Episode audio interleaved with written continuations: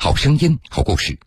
各位好，欢迎您收听江苏新闻广播南京地区 FM 九三七、苏南地区 FM 九五三。铁坤所讲述的新闻故事。今年一月二十二号，遵义市红花岗区人民法院对遵义汇川欧亚医院恶势力犯罪集团案一审公开宣判，判决被告人韩某犯诈骗罪、敲诈勒索罪、故意伤害罪。决定执行有期徒刑二十年，并处罚金九百二十万元，剥夺政治权利五年。对该恶势力犯罪集团的其他首要分子和成员，分别判处有期徒刑三年至十九年零六个月不等的刑期，并处罚金。不久前，此案二审宣判，维持原判决。一所医院的经营者怎么会成为恶势力呢？他们到底又都干了些什么呢？在网络上，遵义欧亚医院宣传自己是一家集医疗、预防、保健和康复服务为一体的综合性男科医院。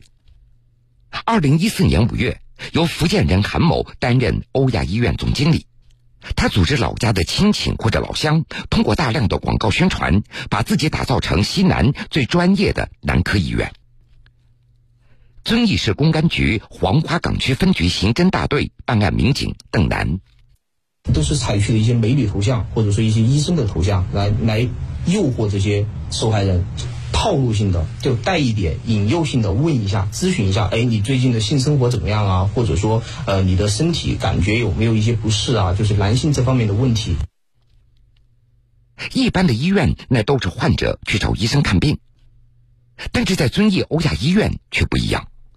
他们雇佣了一批毫无医学常识的客服人员，冒充专业的医生，在网上诱导病人来医院就医。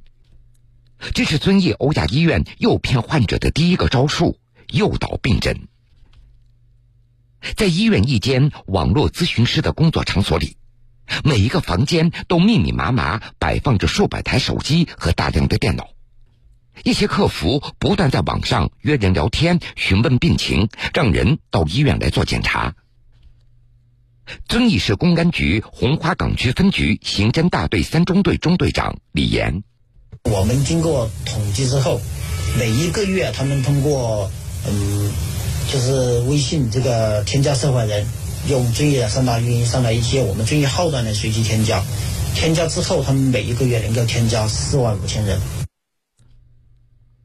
只要被忽悠来到遵义欧亚医院，你就难逃这里的天罗地网。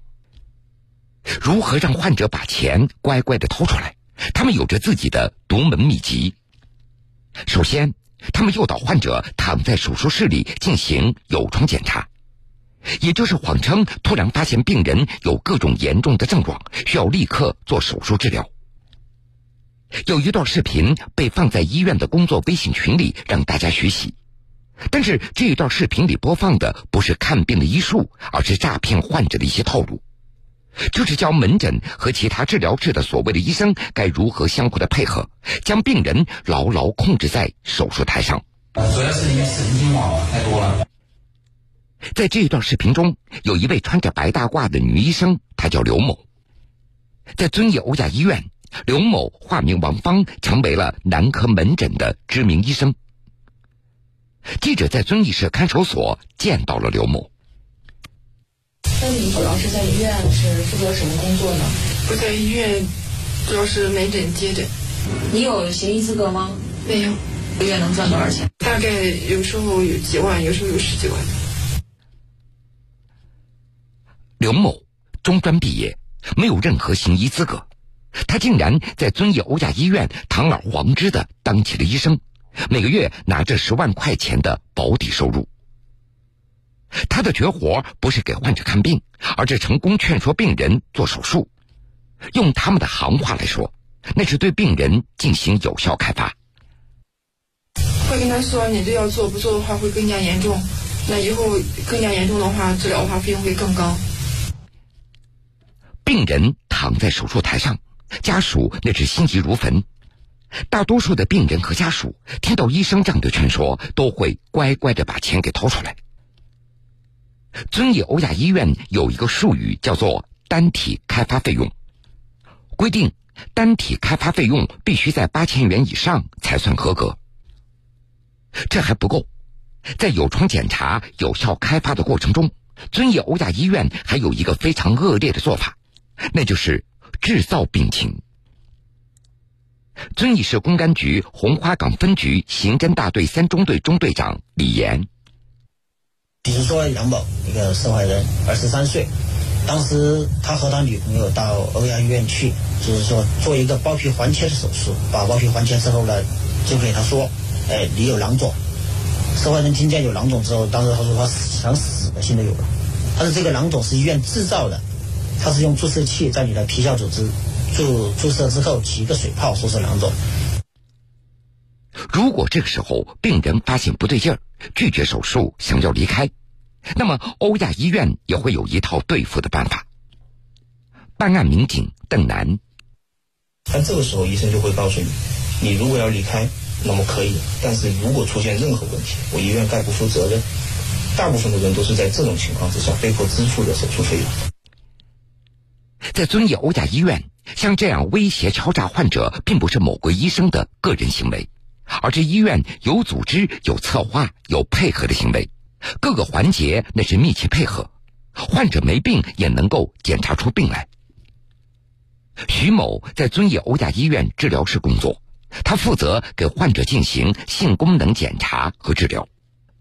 我们检查结果是以前说好的，在那个电脑里面是保存好的，直接打上，就是拿那个复制粘贴上去就行了。那就是你们那个检查根本就不能反映病人的实际病情，是这意思吗？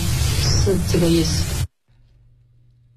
根据徐某的交代，医生开单子让病人做某一项检查，都对应的是同样一种结果。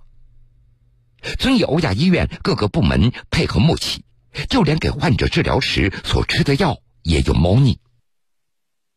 你们给他吃的是什么药？利福平。吃了药的话，尿液有的人尿液会变成红色，我们就会给病人说你里面的毒素还是比较深，人家你这个的话可能明天还得要需要做治疗。利福平是一种治疗肺结核的药物，会对消化道和肝脏具有一定的不良反应，吃了以后尿液会变成橘红色。只要医生开出的治疗单上写着“吃药”这两个字。大家都心领神会，指的就是利福平。这种药只能给患者在医院里吃，不让患者带走，也不能写进处方里。就这样，遵义欧亚医院通过给病人吃药来制造毒素加重的假象。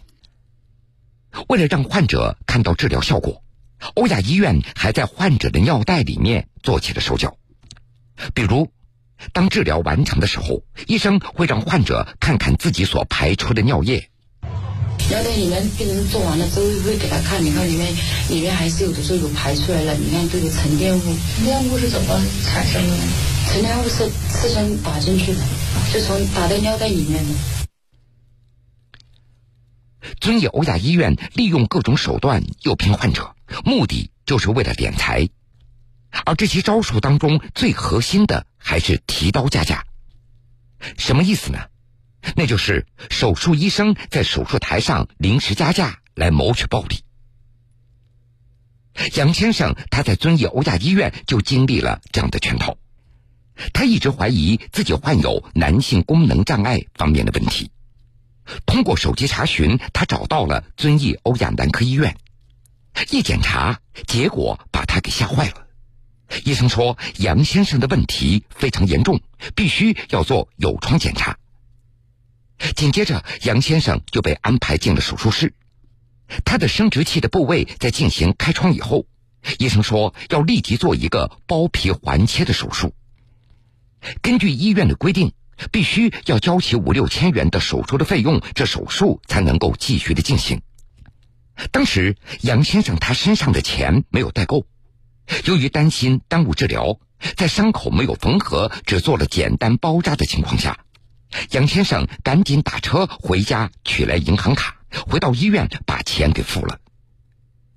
本以为交钱就可以将自己的难言之隐给治好，没想到第二次上了手术台，各种突发问题那是接踵而来，医生又发现了杨先生有新的病情。开了口以后，又说我有一根血管。开了口以后，又说我有一根血管有点堵塞，对以后的夫妻生活有很大的影响，骑虎难下了。而且后面我有意思不交钱的时候，他的态度马上就变得相当恶劣。相当的恶劣就是那种。如果不一起做的话，有什么后果？他们一概都不负责，就影响一辈子。所以越听我越害怕，迫不得已在病床上又刷了 POS 机。病床上又刷了 POS 机。杨先生躺在手术台上，医生把 POS 机拿来，杨先生最终刷了六千五百元，手术继续。可是又过了一会儿，医生再一次让杨先生交费。他又说要做延长，他说要做延长，不然没有效果，做了跟没做一样。前面做了几千万把块钱，相当于白做。这次医生又拿来 POS 机，让躺在手术台上的杨先生又刷卡支付了九千八百元。当天晚上短短几个小时，杨先生在欧亚医院经历了三次生殖器官手术，总共花费了将近两万元。然而，在经历三次手术，并没有让杨先生觉得自己的身体状况有所好转。在接下来的几个月里，医院的一名自称为古院长的人多次打电话询问杨先生手术的效果，并且表示请到了一个北京的权威专家，可以帮着他做器官的外部修复以及进一步的治疗。最终，杨先生又经不住遵义欧亚医院的劝说，又先后两次来到医院接受所谓的修复手术。而最终的结果呢？这杨先生的病没有治好不说，这身体却留下后遗症。平时他疼的小便总是憋不住，这每天内裤里都要垫上一块厚布，稍不注意小便就会流出来，把裤子给弄湿，非常的尴尬。到了夏天。浅色的裤子，杨先生他不敢穿，他也不敢长期待在外面，给自己的心里蒙上了一层阴影。后来，遵义市公立医院的几位泌尿外科专家对杨先生的伤情进行鉴定，他的生殖器官已经严重的弯曲变形，达到了轻伤二级的程度。而根据调查，与杨先生有着同样遭遇的人并不在少数。办案民警邓楠，我们现目前就是说对查证的六百二十七名受害人，我们都通知过来做这个伤情鉴定，但是有很多受害人因为出于个人的隐私，就没有接受我们的这个伤情鉴定的这个邀请。我们现目前做下来的受害人的话，有十三名是达到了轻伤二级，另外有四十八名是构成轻微伤。其实，在这期间。也有患者不断向当地公安、卫生等部门进行投诉，但是最后都被息事宁人。这又是如何做到的呢？原遵义欧亚医院工作人员盛某，反正就是说，花钱就是说息事宁人嘛。你只要把病人安抚好了，派出所他也不会说什么，对不对？他反正出警，出警他也不会说。出警的话，他也只能说在。这个属于应该来说的话，是属于一种民事纠纷。嗯，民事纠纷的话，你们自己协商嘛，对不对？就是花钱嘛，花钱。像我们总经理说的话，能花钱的事儿都不是事儿。给派出所送钱送多少钱？五千块。这遇到有患者向卫生主管部门投诉的时候，遵义欧亚医院也总能轻松的化解。接投诉电话那个，每个月报的也在一千块钱，就是说，那个投诉有过来的过后，他会发短信到我们办公室那边，就是说，我们那边医院医院里面，就是说把这些投诉给他处理好。申某所说的接投诉电话的人，就是遵义市汇川区卫生局卫生监督所的工作人员雷某，他也向记者承认，有少部分的投诉他没有登记。就一般有这种投诉的话，你会怎么样促进欧亚医院这个解决呢？有少部分没有登记。卫生部门有投诉登记的制度。雷某在收到关于遵义欧亚医院的投诉以后，有一些他就暗自压了下来，没有如实登记上报，而且还在第一时间以短信、打电话的方式通知遵义欧亚医院，导致医院的违法问题没有得到及时有效的监管。